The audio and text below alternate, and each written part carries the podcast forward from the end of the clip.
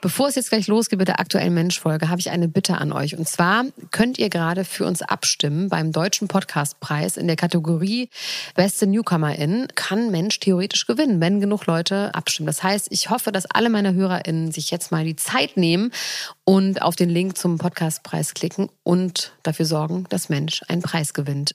Den Link dazu findet ihr in den Show Notes. So, würde mich wirklich sehr, sehr freuen. Der Heiko bestimmt auch. Danke, ihr süßen Mäuse. Und jetzt geht's los mit der Folge. Mensch. 29. Mai 2009, König Pilsen Arena in Oberhausen. Eine große Awardshow, der Viva Comet wird vergeben. Ich würde sagen, das ist einer der wichtigsten deutschen Musikpreise zu der Zeit. Die Menschen vor Ort sind nahezu hysterisch.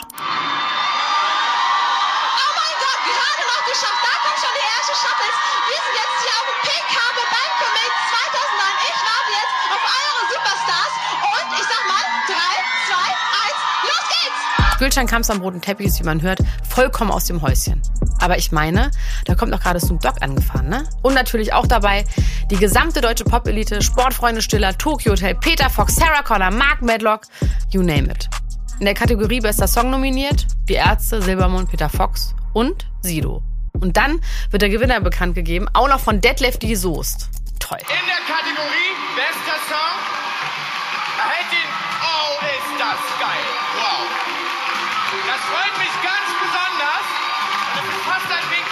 Schicksals, denn ich kenne ihn aus dem letzten Jahr. Wir haben zusammengearbeitet. Der beste Song beim Konet 2009 geht an. Sidos Hanson Scooter. Beweg dein Arm. Sido sitzt mit gesenktem Kopf im Publikum. Hut, Sonnenbrille. Er hebt langsam den Kopf und grinst. Er steht auf, klatscht Leute ab, küsst seine Freundin Doreen, lässt sich feiern, nimmt einen Jägermeister-Shotglas und geht auf die Bühne. Er umarmt der die Soest und freut sich einfach. Nur ein paar Monate später wird sich Sido in Interviews richtig fies über Detlef die Soest äußern. Da kommen wir aber noch zu. Sido nimmt den Komet entgegen, verlässt dann irgendwann die Bühne und trifft auf den Moderator des Abends, Oliver Pocher. Und es ist sofort klar, das gibt Stress. Der fragt nämlich nach, warum denn nicht Scooter mit auf der Bühne stehen. Der Gewinnersong ist nämlich ein Feature mit Scooter und Kitty Cat. Er wartet Sidos Antwort aber gar nicht ab und geht zu Scooter. HP Baxter redet sich dann da irgendwie raus, aber Sido ist pisst, man sieht das richtig. Später am Abend dann begrüßen sich Sido und Pocher nochmal und in einem geckigen Rap-Duell reimt Sido Glaube es nicht, was ist los, verdammt. Olli Pocher ist mit Sandy Meyer-Wölden zusammen. Oho, Olle Crackbraut, Olle Crackbraut. Oho, oho. Und diese Zeilen werden ein Nachspiel haben. Er wird verklagt von Sandy Meyer-Wölden, Pochers inzwischen Ex-Ex-Frau. Ein Jahr später weist das Landgericht Köln die Klage zurück. Sido muss 1.196,43 Euro Abmahnkosten zahlen und Sandy trägt die Kosten des Verfahrens. So, Heiko, und das ist die Welt, in der Sido sich jetzt bewegt. Und das gefällt mir natürlich richtig gut. Das wusste ich, ja.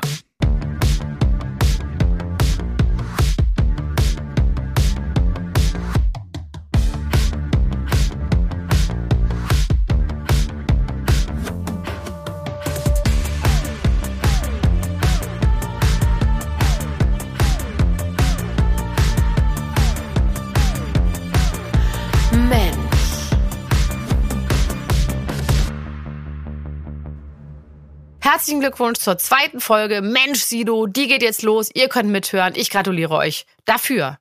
Die erste Folge könnt ihr auch in diesem Feed hören. Wenn ihr das noch nicht gemacht habt, dann macht das doch mal.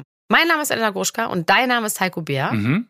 Und ich muss hier kurz was richtigstellen. Ich habe ja? quasi den Auftakt einer Richtigstellung. Ich oh. habe ja in einer Folge erzählt bei Harald Glöckler, dass bei meinem Geburtstag eine Person war, ich habe den Namen nicht genannt, die gesagt hat, meine Freunde sind so spießig, jetzt kommen bestimmt ja. nur Mark Foster und Lena Meyer-Landrut. Und ich war ja schon so, hä, ich habe das alles nicht verstanden. Jetzt hat diese Person mir gesagt, ich habe das komplett in den falschen Hals bekommen. Sie findet die überhaupt nicht langweilig. Mhm. Sie hat gedacht, weil auf dieser Party das Who is Who der Prominenz war, ja. dass sie da gut reinpassen würden. Missverständnis also. Missverständnis. Ich bin dazu verpflichtet, hier das richtig zu stellen. Dann hast du es aber auch ausgebügelt so, oder? Ja, ich muss es noch in ganz vielen anderen Podcasts auch noch richtig stellen, wo ich das auch gesagt habe. Habt ihr denn auch persönlich schon darüber gesprochen? Lena, Marc und ich? Ja. Nee. Das wäre vielleicht auch noch. Vielleicht sollten wir die einladen. Ja. Ganz anderes Format plötzlich aufmachen. Ich entschuldige mich bei Menschen, die ich beleidigt habe in meinem Leben. Ja. Da könnte auch viele Staffeln könnten daraus werden. Wir gehen hier auf jeden Fall auch raus aus Sidos Kindheit, aus der Gräulichkeit Berlins der 90er hin zu den glamourösen 2000er mit MTV und Viva, als man noch dachte, die Welt ist in Ordnung. Aber wir gehen noch mal ein paar Jahre zurück, bevor Sido diesen Komet gewonnen hat. Am 12. Februar 2005 findet eine Veranstaltung statt, die wie eine Schnapsidee klingt, die sich irgendwer nachts im Schmiersuff ausgedacht hat. Aber dafür hat sie dann direkt einen richtig fetten Start. Das Ganze findet wie der Komet 2009 ebenfalls in der König Pilsener Arena Oberhausen statt und wird auf ProSieben übertragen zur besten Sendezeit um 20.15 Uhr. Und der Name der Veranstaltung? Bundesvision Song Contest. Eine Gegenveranstaltung zum Eurovision Song Contest. Und die Idee hatte der wichtigste Fernsehmacher der Zeit damals, Stefan Raab. Ja, und du sagst jetzt Schmiersuff und Schnapsidee. So ganz falsch ist das nicht. Also sowas ähnliches ist das. Ich würde mal so interpretieren, so eine Art Racheidee oder so. Also Raab ist ja immer Fan vom Eurovision Song Contest gewesen, hat er immer äh, drüber gesprochen, er hat selber mitgemacht. Ich sag nur diesen absoluten Kracher war der Hade Dule da. Er hat als Songwriter mitgemacht, Max Mutzke hat performt 2004. Naja, sie werden halt nur Achter und Raab ist sauer und wittert eine Verschwörung einiger Länder gegen Deutschland. Das mag jetzt stimmen oder nicht, aber so wird diese Idee geboren und weil er halt Stefan Raab Mitte der 2000er ist, wird sie dann auch echt umgesetzt. Also jedes Bundesland schickt einen Kandidaten, die treten gegeneinander an und das Ganze läuft wirklich bis 2015. Bei der allerersten Show ist auf jeden Fall auch unser Paul Würdig dabei, der Sido mit Mama ist stolz. Und die Tatsache, dass Sido für Berlin antritt, ist schon krass. Er ist, und das ist echt noch nicht so lange her, ja im Grunde ein Underground-Battle-Rapper. Und jetzt also fettester Mainstream. Er performt in weißen Jeans, weißer Jacke mit Nieten, rotem Sweater, klar, dicker Goldkette und natürlich mit Maske, wie immer, wenn er auf der Bühne steht. Er performt also diesen Song. Nach einer Minute gibt es plötzlich einen Break. Die Kameras ziehen auf. Man sieht den riesigen Saal und dann fährt sie zurück auf Sido und plötzlich steht er da mit ausgestrecktem Arm und reckt die Maske in die Höhe. Er trägt ein rotes Cap rückwärts und eine kleine Sonnenbrille. Sido, das erste Mal ohne Maske im Fernsehen zur besten Sendezeit vor ganz Deutschland. Ja, also Masken gibt's ja jetzt ja im Musikbusiness nicht erst seit Crow oder eben Ghostface Killer, also im Hip-Hop, auch in anderen Genres natürlich. Slipknot im Metal Deadmaus hast du bestimmt gehört, oder? Das ist so deine. Finde ich lustig, aber gehört, weiß ich jetzt nicht. Aber habe ich schon mal gehört. Naja, da gibt es auf jeden Fall ja auch diese alberne Mausmaske und natürlich Daft Punk mit ihren Roboter-Outfits. Wenn man jetzt so richtig bedenkt, ist es ja immer so ein bisschen albern, aber ja, Pop ist ja auch so, ne? So theaterhaft, dann passt es schon. Und die Gründe sind bei so maskierten Leuten ja meistens irgendwie so ein bisschen ambivalent. Also berühmt werden wollen die ja alle, genervt werden dann vielleicht auch nicht auf der Straße. Also Daft Punk haben das ja echt ganz gut durchgezogen bis zum Ende. Alle anderen haben halt irgendwann die Masken abgelegt. Sido selber hat über dieses Fallenlassen der Maske gesagt, ich kann doch keinen Song mit meiner Mutter machen und das mit Maske. Okay, das lasse ich mal durchgehen. Was er später aber auch zugibt, Eitelkeit war auch ein Grund. Klar, jetzt bist du der bekannteste Rapper Deutschlands und keiner erkennt dich auf der Straße. Das kann doch irgendwie auch nicht sein. Wirst du eigentlich manchmal erkannt, so richtig auf der Straße? Ja, schon. Wie reagieren die Fans? Süß. Also manche sind sehr aufgeregt, also vor allem die Podcast-Hörer sind sehr aufgeregt, die halt einfach mit einem leben, das muss man sich ja mal vorstellen. Ich mache das seit über sechs Jahren und teilweise hören mich Leute einmal die Woche zum Einschlafen, viele auch. Und ähm, die sind dann doch relativ aufgeregt, sprechen mich an, machen ein Foto. Jetzt neuerdings, seitdem die Werbung für diesen Mensch-Podcast so viel im Fernsehen läuft, werde ich auch häufig angesprochen von Leuten, die das in Hotels sehen. Viele Leute gucken im Fernsehen im Hotel. Und ja. neulich hat mich meine Nachbarin angefragt, ich habe dich im Fernsehen gesehen. So halt. Und ist immer ganz nett. Es gibt, glaube ich, noch einen ganz anderen, also einen ganz banalen Grund äh, für dieses Abziehen der Maske, den ich jetzt so als Brillenträger für sehr einleuchtend halte. Sido ist halt Brillenträger. Also der hat sicher einfach immer kurz vor Auftritt die Brille abgesetzt und dann ist er so halbblind da so durchgestolpert. Ich behaupte jetzt einfach mal, der hatte sicher keine Kontaktlinsen. Also das ist für mich überhaupt der überzeugendste Grund von allem.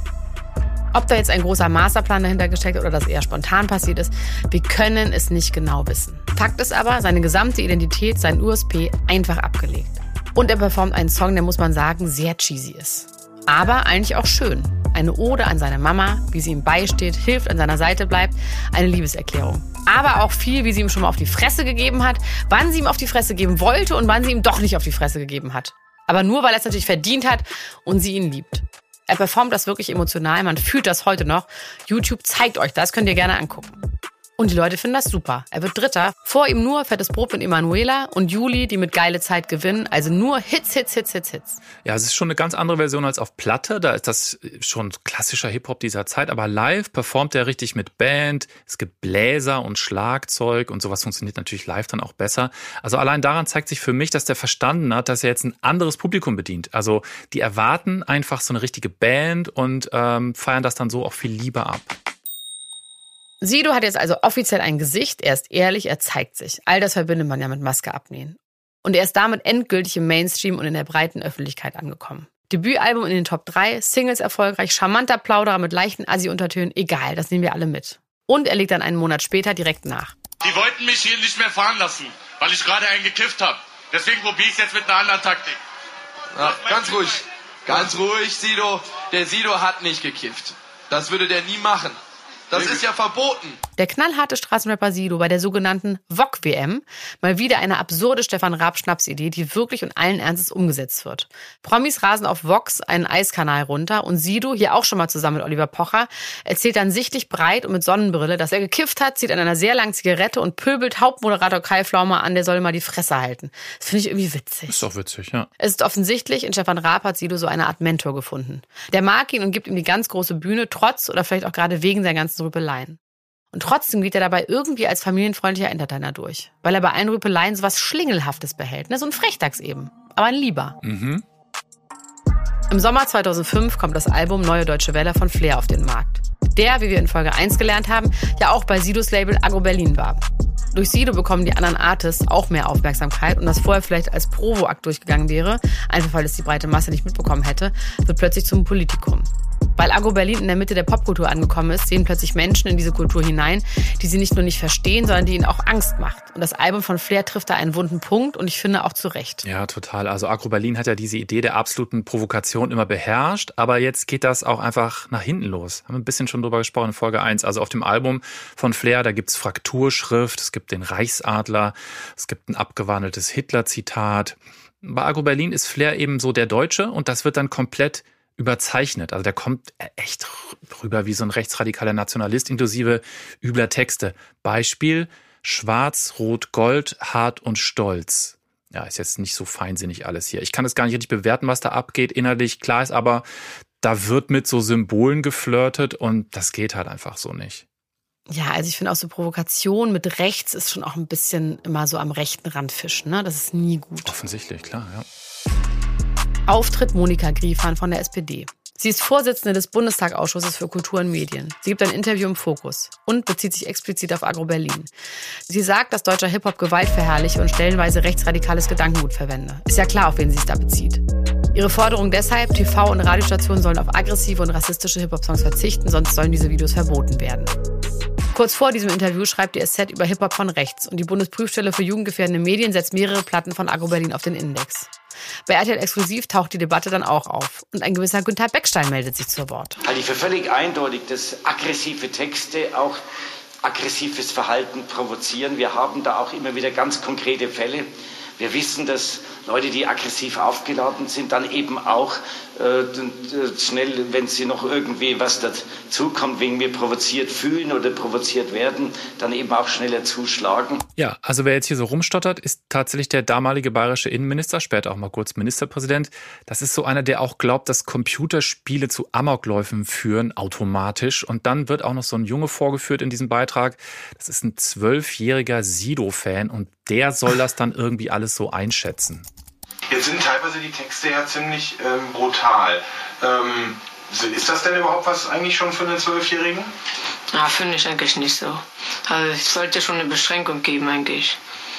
Ja, aber du hörst es ja trotzdem selber auch. Ja, manche schon, ja. Wieso, wieso macht man das? Was steckt dahinter? Sag mal ehrlich. Ja, einfach, weil die Kumpels das auch hören. So, das ist einfach cool denn. Sag mal ehrlich. Ja, da muss doch mal einer eingreifen und vermitteln und vielleicht sogar schlichten.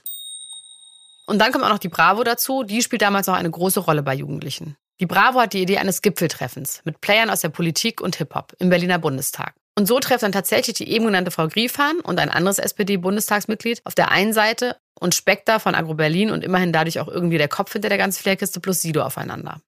Zuerst erklärt Sido, dass Rap aus den USA komme und dass das nun mal so üblich sei, sich gegenseitig zu bedrohen und zu fluchen.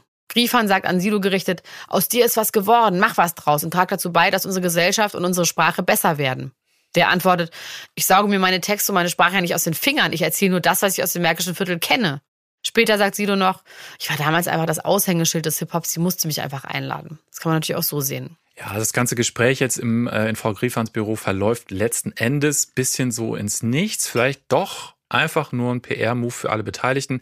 Das Ganze toppt Agro dann wieder mit einer Pressemitteilung äh, und in der schreiben sie, Verbote seien der erste Schritt in den Faschismus. Sido schreibt nach dem Treffen mit der Politikerin noch ein Stück, wo er Griefhahn auf Skifahren reimt. Und den Reim muss man auch einfach machen, finde ich. Ja. Agro Berlin lehnt das aber ab, gibt ja eh schon so viel Ärger. Sido stellt den Song dann einfach ins Netz und der wird natürlich zehntausendfach runtergeladen. Eine Provoaktion, die ins Bild passt. Er lässt sich das Wort eben nicht verbieten.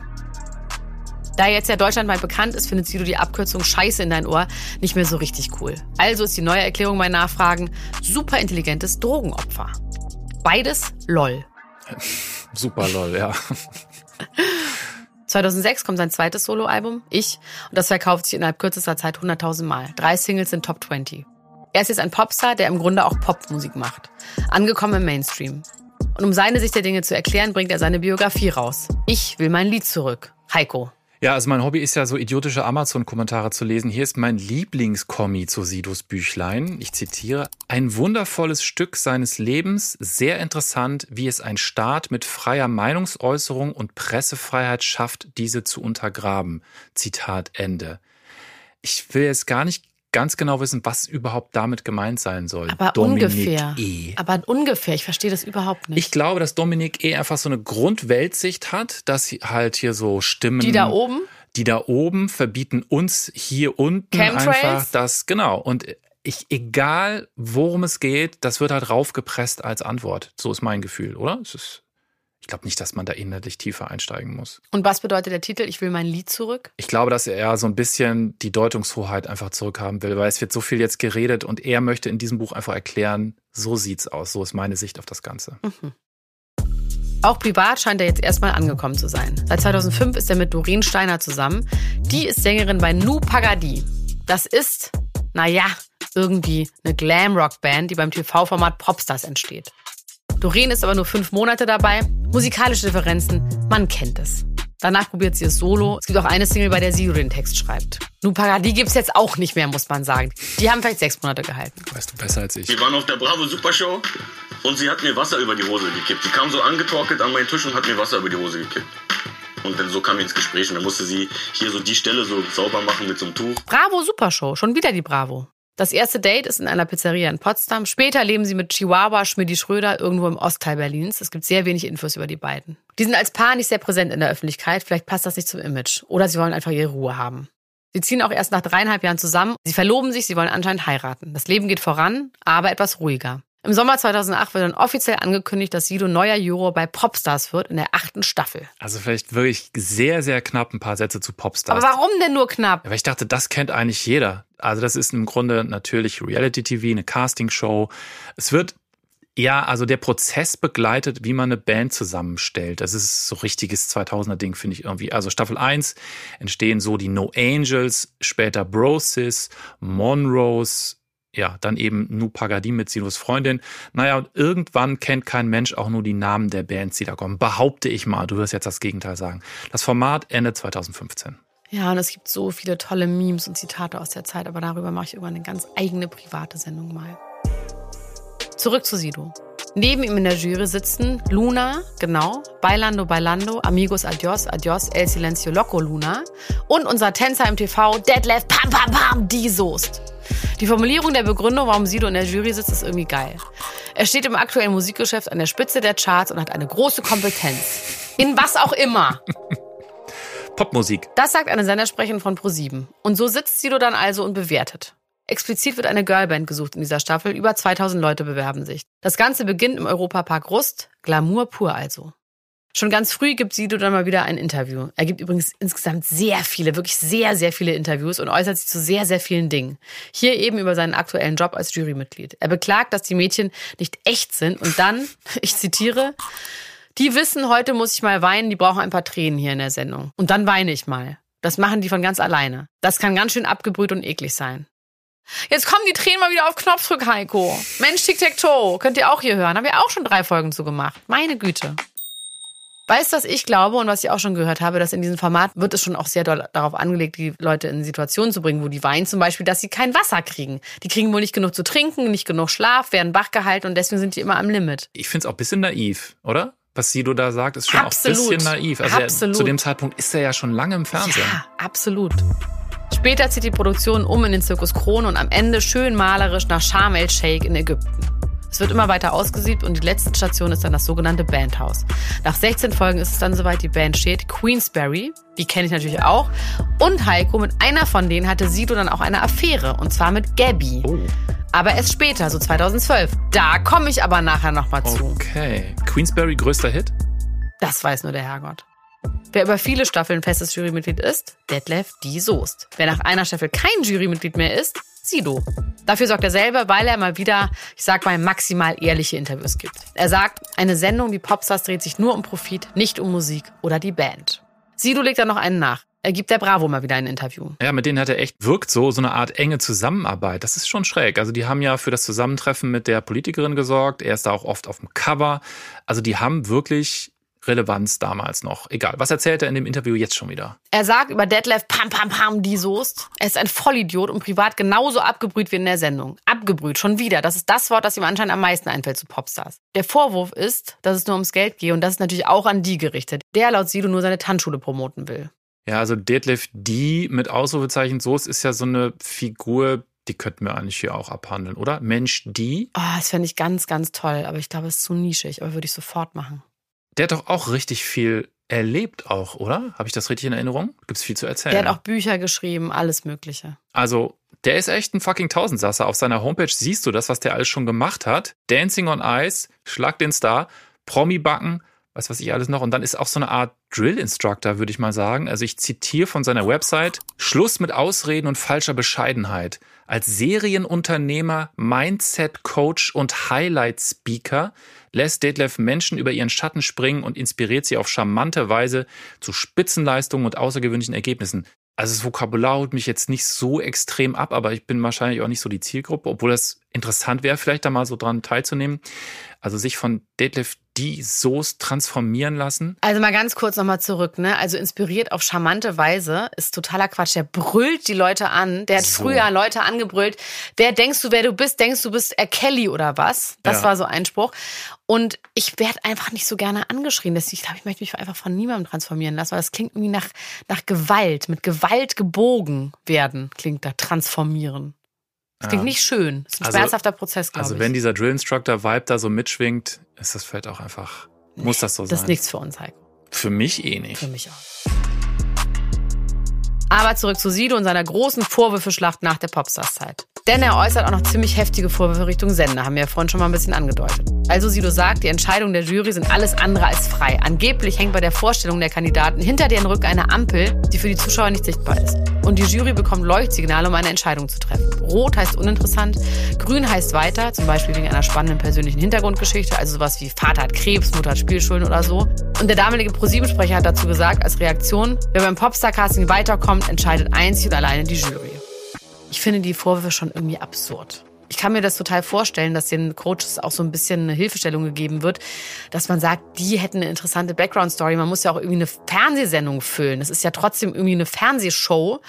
Und wenn die sich nicht so sicher sind, dann haben sie vielleicht gesagt, so, wenn ihr euch nicht sicher seid, dann da wäre es irgendwie interessanter. Das glaube ich sofort und finde ich vollkommen in Ordnung. Ja, so Sido wirkt schon so ein bisschen, als ob er so eine Agenda hat, ne? Ja. Als ob er irgendwie so die Maske abreißen möchte schon Ja. wieder, aber diesmal beim Fernseh, ganzen Fernsehbusiness, das so Ja, verlogen ist und so. Genau. Aber ich glaube, wie du schon sagst, das ist irgendwie eine Agenda, wenn man den Kontext mal so ein bisschen sieht.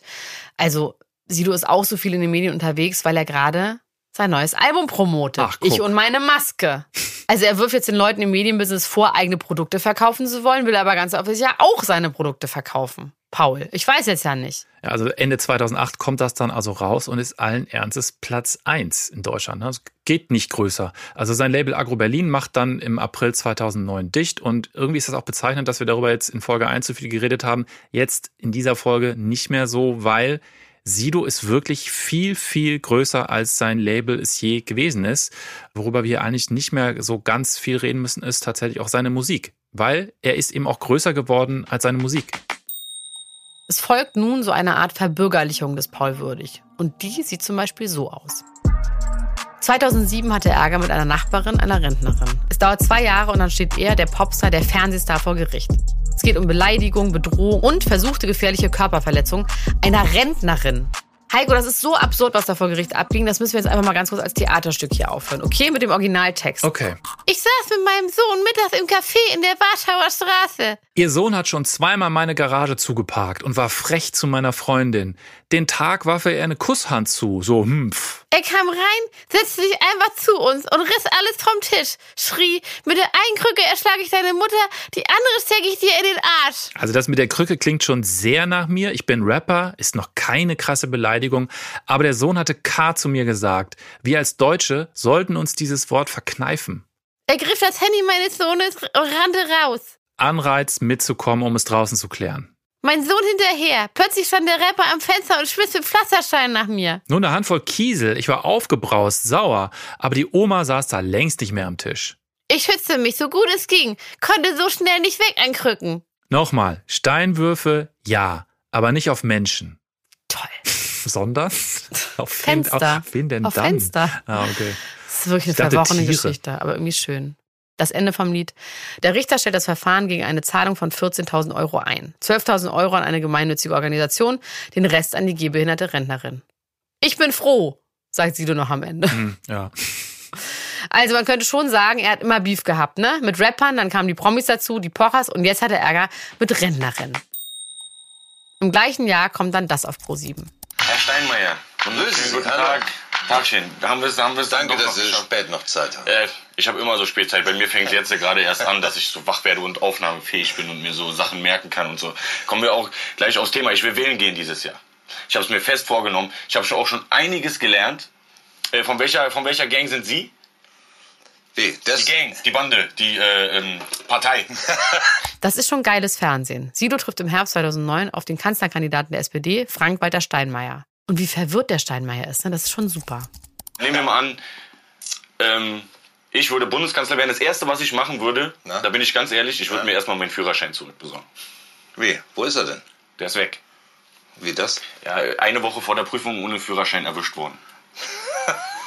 Ist schon länger her, oder was? Ist, ist schon äh, so ein bisschen, ein, ein bisschen her. Aber ist mir, ist mir auch ein bisschen unangenehm. Aber das wäre dann eine Sache, die würde ich sofort in der Minute danach, ich würde mein Telefon nehmen, ich würde nicht mal Mama anrufen. Ich würde als erstes in diesem Amt anrufen und sagen, ich bin's, der Kanzler. Guck an, Sido ist was peinlich, dass er den Führerschein verloren hat wegen Fahren ohne Führerschein. Das fand ich auch interessant, ja. Für ProSieben besucht er also Spitzenpolitiker und plaudert unbefangen und ahnungslos über Politik. Er outet sich da als Erstwähler und sagt, ich will jetzt endlich mal wählen gehen. Und er hat da echt ein Anliegen, habe ich im Gefühl. ja. Ich zitiere ihn mal. Ich habe mir früher nie einen Kopf über Politik gemacht. Dazu war ich ehrlich gesagt einfach zu faul. Doch es ist an der Zeit, Verantwortung zu übernehmen. Wählen gehen ist wichtig. In meinem Viertel haben viele Jugendliche keinen Job. Das muss sich ändern. Deshalb gehe ich wählen. Staatstragen und trotzdem nah dran an den Kids. Wie wir jungen Leute uns nennen, Heiko. Wie wir uns selber nennen, ja. Ja, die Kids halt, ne? Ja. Für dieses einstündige Format, Achtung, wird er für den Grimme-Preis und für den Deutschen Fernsehpreis nominiert. Feuilleton ist das ja schon. Oha. Paul aus dem Märkischen Viertel Ghost Bildungsbürger. Unterstützung gibt sogar von der Bundeszentrale für politische Bildung. Toll. Die könnten uns eigentlich mal unterstützen, oder? Wir tun doch auch hier viel. Klar, Schröder, Mensch, Schröder, könnt ihr hier hören. Ja. Könnt ihr mal anhören, wie politisch wir sind.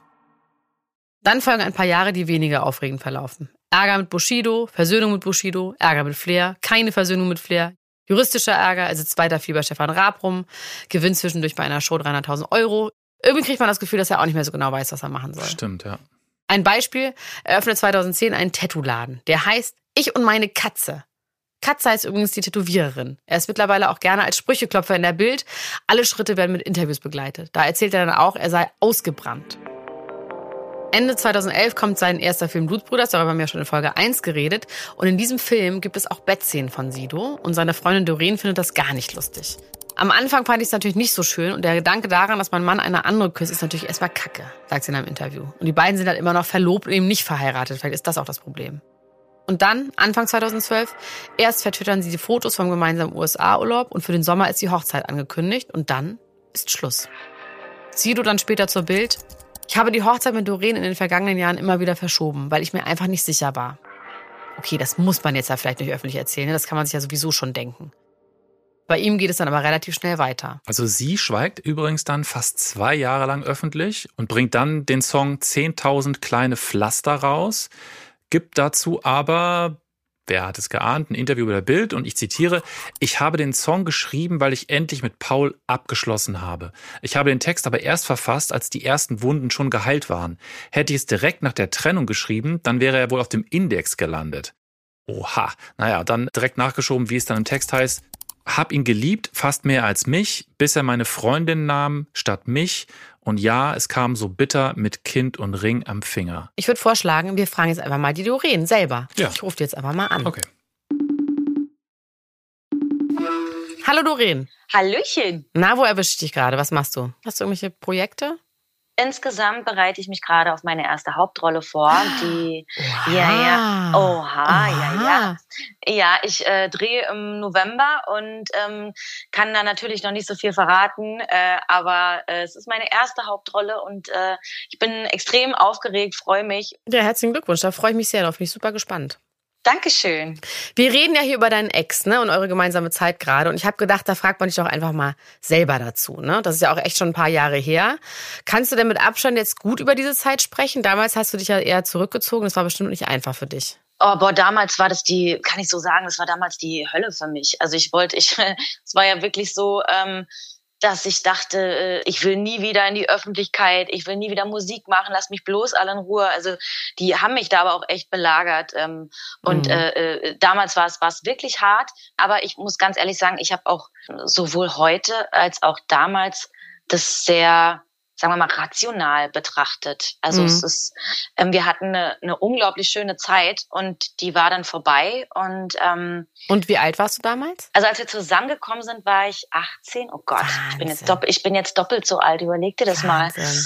Ja, 18 und wir waren sieben, sieben Jahre waren wir zusammen. Krass, da warst du ja auch einfach noch echt jung, ne? Und dann so in die Öffentlichkeit gezerrt zu werden mit sowas ist ja auch nicht so schön. Ihr wart ja auch damals eher zurückgezogen als Paar, ne? Ihr habt das ja gar nicht so in der Öffentlichkeit ausgelebt. Gar nicht. Wir hatten, wir hatten ein einziges äh, Fernsehinterview ähm, gehabt und äh, ansonsten haben wir, wir, jeder wusste, dass wir zusammen sind, aber Details aus unserer Beziehung haben wir nie äh, in die Öffentlichkeit getragen und das, ich glaube, das war auch, das hat tat uns auch ganz gut. Er war dann ja auch weiter danach in der Öffentlichkeit und hat ja auch echt viele Interviews gegeben. Deine Sicht auf die Dinge kannte man da irgendwie nicht. Hat dir das zu schaffen gemacht, dass du da irgendwie nicht gehört wirst? Nö, ich habe das habe ich ja bewusst gemacht. Ich hätte ja was dazu sagen können. Ich habe mich äh, direkt aus der Öffentlichkeit zurückgezogen und äh, musste das Ganze erstmal verarbeiten und habe mir da auch wirklich die Zeit genommen und bin auch wirklich aus der Öffentlichkeit raus. Ich habe dann irgendwie ein Volontariat gemacht in einer Werbeagentur. Ich finde aber echt, das hört sich ziemlich gesund an, wie du damit umgegangen bist. Dass man nicht so einen Rache-Gedanken hat, sondern dass man sagt, nee, man kümmert sich jetzt um sich. Und auch, dass du dann, ich sag mal, was relativ Normales gemacht hast, das finde ich schon irgendwie, hört sich so an, als würdest du da, hättest du dich gut um dich gekümmert. Weißt du noch, wie du von der Partnerschaft erfahren hast, von der neuen? Ähm, ja, Kannst du dazu was sagen? äh, ich habe ich hab Bilder äh, geschickt bekommen. Von wem? Oh, das sage ich nicht. Okay, aber von einer Privatperson oder von einer Zeitung? Äh, nee, von einer Privatperson. Oha. Ja, ja, ganz, jetzt hier kommen Okay. die Dinge. Ah, Jemand, der Dinge dir aber auf- ja, ja. wohlgesonnen war eigentlich? Also, also eigentlich jemand aus deinem Freundeskreis ja, ja, oder eine ja, fremde ja, Person? ja, ja, ja, ja, nee, nee, die, äh, die Person kannte ich. Nee, ich hab's, ich hab das äh, äh, erfahren, ähm, be- bevor es in der Zeitung stand. Äh, dementsprechend war ich darauf schon so ein kleines bisschen vorbereitet. Ähm, ja, Boah, Schocker. Weil's- Grauenhafte war- Vorstellung. ist schon so. Also es war schon, war, war schon nicht, nicht leicht. Na, Natürlich nicht. Ja. Und du hast ihn dann damit kon- konfrontiert direkt? Nee. War dann einfach egal, War- war dann ja eh schon getrennt, ne? Was, was heißt egal? Das hätte ja keine Rolle äh, Ja. gespielt. Also wir waren zu dem Zeitpunkt schon getrennt und ähm, äh, nee, da das ist, ich habe da meinen eigenen Umgang mit gesucht und gefunden und ähm, es, es, ich bin auch nie der Typ gewesen, der hätte, wäre, wenn, was sollte. Das Leben kommt so, wie es kommt und ähm, ich glaube, für mich war dann eher so der Punkt, na okay, ey, dann musst du die jetzt aber auch so mindestens heiraten und der Kinder machen, Ja, damit sich die Nummer hier gelohnt Ja. hat. Und, weißt du, Ey, das so kann ich ja so gut deswegen- verstehen. Absolut. Äh, das ja, ist dann nee, irgendwie fast deswegen- befriedigend wahrscheinlich, ne? Nee, für mich war das, aber ich, ich habe ihn auch so eingeschätzt. Also das, das, deswegen, das war alles, ich habe das auch damals immer gesagt, äh, das, das, das Leben läuft, wie es Leben laufen soll. Und dementsprechend hat jeder das bekommen, was er auf seinem Weg irgendwie tragen kann, was er, was er bewältigen kann. Für mich ähm, wäre ja Kinder zu dem Zeitpunkt auch noch gar nicht Ja. äh, Thema gewesen. Ich war so jung. Für mich war das in dem Sinne wirklich alles fein. Und gab es jemals eine Aussprache zwischen euch? Ähm, das bleibt mein Geheimnis. Okay. Das war ein gutes Recht. Okay. Ja, vielen Dank. Finde ich, hast ein paar sehr schöne Sachen gesagt. Es freut mich vor allem, dass es dir irgendwie gut geht und dass du da keinen Groll hast. Das finde ich immer irgendwie schön, wenn man da irgendwie so ein bisschen friedlich rausgehen kann. Mhm. Und ja, vielen, vielen Dank. Sehr, sehr gerne. Und welche Freundin gemeint ist, das können wir natürlich jetzt hier auflösen. Paul bzw. Sido kommt relativ flott mit Charlotte Engelhardt zusammen. Das ist tatsächlich eine gute Freundin von Doreen. Doreen sagt dazu, das hat mich zerrissen. Ich war am Boden zerstört. Ich fühlte mich von beiden verraten, unglaublich einsam und minderwertig, weil es keiner von beiden für nötig hielt, mit mir auch nur ein Wort zu reden mit einer öffentlichen Person zusammen zu sein, ist auch wirklich absurd, weil man kann ja mit dieser Person nie so wirklich abschließen, weil die einem ja überall irgendwie ja. vor die Nase gehalten wird. Also wird er ständig damit konfrontiert, im Radio, im Fernsehen, also wirklich überall. Sie bekommt nach der Trennung auch Magersucht und zieht sich auch deswegen aus allem zurück. Mhm. Ich habe jetzt aber gar nichts von Gabby erzählt. Also es gab vor Charlotte, gab es wohl auch noch Gabby, die hat darüber auch noch einen Song geschrieben. Da war er wohl auch noch mit irgendwem zusammen oder getrennt. Das sagt sie so ein bisschen vage, diese Gabby. Okay, die war nochmal wo? Die war bei Queensberry. Okay. Auch Popstars, die hat er da kennengelernt. Zurück zu Sido. Der zieht das Ding unbeeindruckt durch und heiratet Charlotte noch im gleichen Jahr. Ein Jahr später wird er Vater, 2016 dann nochmal. Aber nicht zum ersten bzw. zweiten Mal, sondern zum dritten bzw. vierten Mal. Haben wir schon ganz am Anfang mal kurz gesagt. Er hat schon zwei Söhne. Mhm. Über die wissen wir aber nichts, oder? Nee, er hat auch bewusst einfach ganz wenig, wenn überhaupt, über die geredet. Auch immer noch. Die müssen ja auch inzwischen schon ein bisschen älter sein. Ja, ja. Ja, nee, über den Ältesten hat er jetzt schon mal was gesagt, so, ne? Der ist jetzt ja auch volljährig, aber. Ja. Nicht so, nicht so sehr im Detail. Gespannt, ob die mal in die Öffentlichkeit drängen. Können sie ja über Instagram, theoretisch sehr einfach. Ich glaube, dass er mit seinem ältesten Sohn, der ist jetzt Musiker, wenn er mal mit Band auftritt. Ah, interessant. Dann ist der, glaube ich, Schlagzeuger. Wie Materia, der doch gerade mit seinem Sohn gerappt auch. Ah, okay. Das erste Mal. Ah, okay. Wie alt ist der? 16. Charlotte Würdig, wie sie jetzt heißt, kommt auch aus der Entertainment-Branche. Sie ist Moderatorin und Schauspielerin. Auch sie fährt bei Stefan Raabs Show mit dem Wok rum. Sie macht bei Stars auf Eis mit. Sie moderiert so Boulevard-Shows wie Tough oder eine begleitende Germany's Next Topmodel Show. Und ich kenne viele Männer, die sie vor allem deswegen heiß fanden, weil sie damals Do It Yourself moderiert hat. Das war so eine Handwerkershow. Das ist so gleiches Prinzip wie Boxenluder, ne? Also Frauen, die Männersachen machen. Charlotte moderiert zwischen 2008 und 2010 auch Popstars. Damit ist in diesem Love Triangle, oder wenn man Gabby dazu nimmt, Love Quadruple, wirklich jeder mal bei Popstars gewesen. Doreen als Künstlerin, Gabby als Künstlerin, Charlotte als Moderatorin, Paul als Juror. Liebe Schmiede Popstars. Wir spulen mal ein bisschen vor, so wahnsinnig viel passiert da jetzt nichts Aufregendes. Sido macht dann noch einen Song mit Mark Foster, also Inbegriff des braven Popstars und ist 2019 Jurymitglied bei The Voice. Also alles gut, alles gut, alles gut. Okay. Oder? So könnte die Folge jetzt auf jeden Fall enden. Die Geschichte von Paul Würdig zu Sido. Vom Hip-Hop-Assi zum gesettelten Entertainer im Privatfernsehen. Aber dann kommt das. Weil ich glaube schon, wir brauchen alternative Medien. Ich glaube schon, dass diese Medien, die, äh, die, großen Medien, die sind unterwandert. Die gehören alle irgendeinem reichen Typen und der wird immer dafür sorgen, dass er und seinesgleichen, dass die geschützt werden. Boah, okay, Paul. Es geht aber noch weiter, ne? Da geht es dann um Xavier Naidu. Bei dem weiß ich, ist der, ist der durch oder ist der einfach also ist der einfach nur verwirrt so? Oder ich kann ja eine Sache sagen, Xavier ist ja auch aus der Frankfurt-Ecke da und so, ne?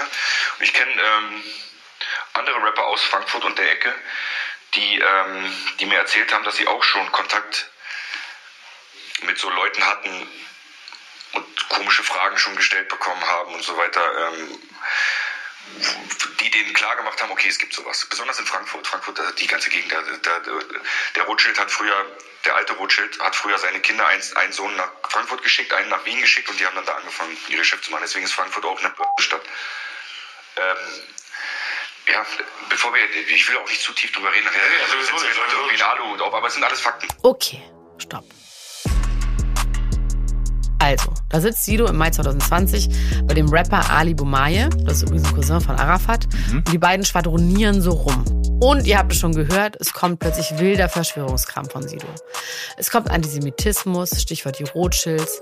Und dann beschwert er sich auch noch, dass er jetzt von außen einen Aluhut aufgesetzt bekommt. Ohne zu tief darauf einzugehen, ne? Die jüdische Bankerfamilie Rothschild ist ein sehr beliebtes Thema bei Antisemiten und Sido trägt das jetzt so ganz knallhart in den Mainstream rein. Wie Haftbefehl auch, ne? Ja. Er merkt aber selbst, das ist irgendwie befremdlich. Der Sido ist doch einer der Guten. Also rechtfertigt er sich und erklärt, nee, mit Attila Hildmann und Konsorten hat er gar nichts zu tun. Die seien ja gefährlich. Er behauptet auch im Nachhinein, ihm seien Worte in den Mund gelegt worden. Naja, ihr habt es ja selber gerade gehört, ne? Das Drama geht weiter. Bist du stolz? Bist du stolz? Wir würden nur, verpisst wir euch, würden nur verpisst euch. Ihr seid Dreck. Da steht ein ergrauter Sido am Gartenzaun und bepöbelt Bildreporter, die ihn mit Fragen nerven. Er öffnet die Gartentür, kommt auf die Journalisten zu, die Kamera wird auf den Boden geschwenkt, aber offenbar greift er nach dem Mikro, es ging nach Gerangel. Dann sagt einer, okay, wir gehen. So, und das passiert beides innerhalb einer einzigen Woche im Leben des Sido 2020. Wir erinnern uns widerwillig, wir leben da gerade alle in der Corona-Zeit. Es ist ein dunkler Moment in Sidos Leben. Doch dann wird alles noch viel, viel dunkler.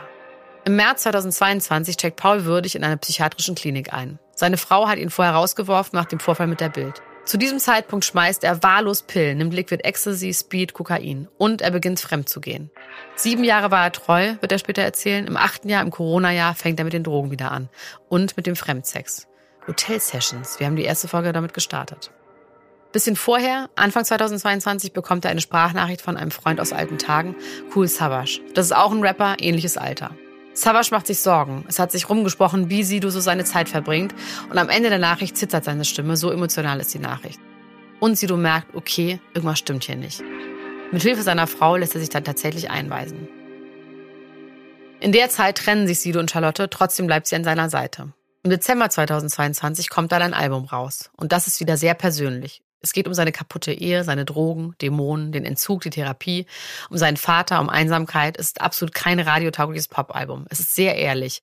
Und er gibt wieder viele Interviews, in denen er über diese dunkle Zeit erzählt und sein Album natürlich promotet. Sein Fazit, er war 20 Jahre lang einfach nicht mehr Paul würdig, sondern dieser Sido und das hat ihn kaputt gemacht. Auch in der Klinik sagen sie, dass er ein besonderer Fall sei, den sie so noch nicht hatten. Also dieses Ding, dass jemand sich selber verloren hat und irgendwie zur Kunstfigur vielleicht geworden ist oder gar nicht mehr zurückkommt zu seinem eigentlichen Ich, das haben wir schon oft gehabt beim Mensch, oder? Das haben wir oft gehabt und das ist natürlich dann besonders schwierig, wenn das rein äußerlich zum Beispiel so nah beieinander ist. Ne? Also wenn es jetzt nicht so wie bei Drag ist, wo man sich wirklich verkleidet und irgendwie sich ganz anders anzieht, sondern wenn es eigentlich, wenn die Kunstfigur genauso aussieht wie die echte Person. Also Sido hat es auch erzählt, also als er in der Klinik war, dass auch die Leute um ihn herum Ja. haben ihn halt auch Sido genannt, Ja, weil die ihn natürlich kannten und dass er dann doppelt irgendwie auch Probleme hatte, da er selber zu sein, weil er immer sofort gedacht hat, so Scheiße, die sehen ja gar nicht mich als Mensch, sondern die sehen die, diesen Sido. Ja, deswegen war das, glaube ich, auch so speziell für die in der Klinik. Ja, ja. Sido guckt auf die letzten Jahre auch mit Bitterkeit zurück, das hört man in den Interviews. Vor allem seinen vier Söhnen gegenüber. Er hat zwei Söhne aus seiner Ehe mit Charlotte, aber er hat, wie gesagt, auch zwei Söhne aus seinem Leben davor. Über die beiden hat er sehr selten gesprochen. Vielleicht war das ein Fehler. Seitdem redet er auch ständig über seinen eigenen abwesenden und inzwischen verstorbenen Vater. Ja, den hat er übrigens mit 13 einmal kurz gesehen nach der Trennung von der Mutter und äh, da hat dann seine Mutter für gesorgt, weil die anscheinend gespürt hat, das braucht jetzt der Paul. Und da hat er ihm im Unterhemd und in Unterhose die Tür geöffnet und dann sehr schnell über so Penisgröße geredet. Und das war das letzte Treffen der beiden, wenn ich das richtig verstanden habe. Der, der Vater, der ist ja mittlerweile tot. Es ist wirklich absurd, dass man so private Details einfach über jemanden weiß. Ne? Mhm. Das ist ja wirklich krass. Und Ja. das hat er auch selber alles irgendwie erzählt. Ja, klar, das, Das erzählt er. Und er erzählt das auch, das finde ich auch ein bisschen ambivalent, immer im Zusammenhang mit neuen Produkten, die halt dann kommen. Ne? Ja, Also- und dann aber Detlef die Soße irgendwie Richtig. verurteilen. Paul Würdig ist mittlerweile geschieden, aber seine Ex-Frau spricht im Grunde immer noch sehr gut über ihn. Ist irgendwie ganz nett, ne? Ja. Freunde sind sie noch, ein paar nicht mehr. Im Mainstream findet er auch noch statt. Über die Verschwörungsthemen sagt er heute, vielleicht habe ich zu lange breit vor dem Rechner gehockt. Also Kiffen ist schon eine hell of a drug, kann man sagen. Kann sein, ja.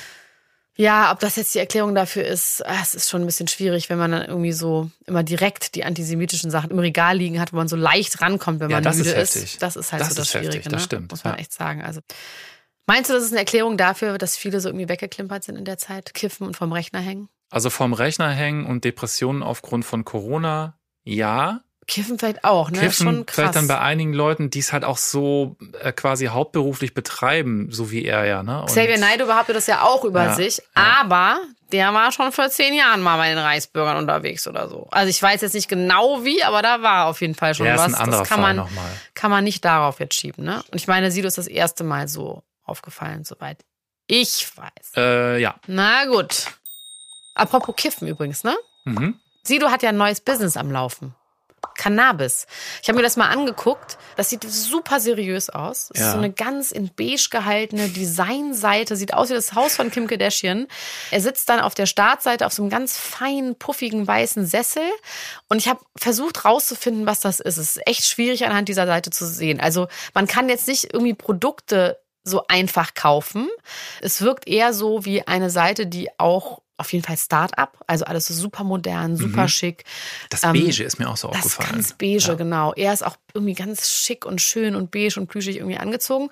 Und es geht vor allem darum, dass die über Cannabis und einen verantwortungsvollen Konsum aufklären wollen. Vielleicht bereiten die alles vor, also wollen sich erst als eine Marke etablieren und dann, wenn es dann legal ist, kannst du direkt da kaufen. Wahrscheinlich. So, Heiko, abschließend. Magst du ihn? Ich mag den eigentlich schon. Ich finde den ganz sympathisch, muss ich sagen. Ich finde auch seine Entwicklung halt irgendwie, ich kann relaten. So, ja. Ich finde ihn auf jeden Fall authentisch und angstfrei.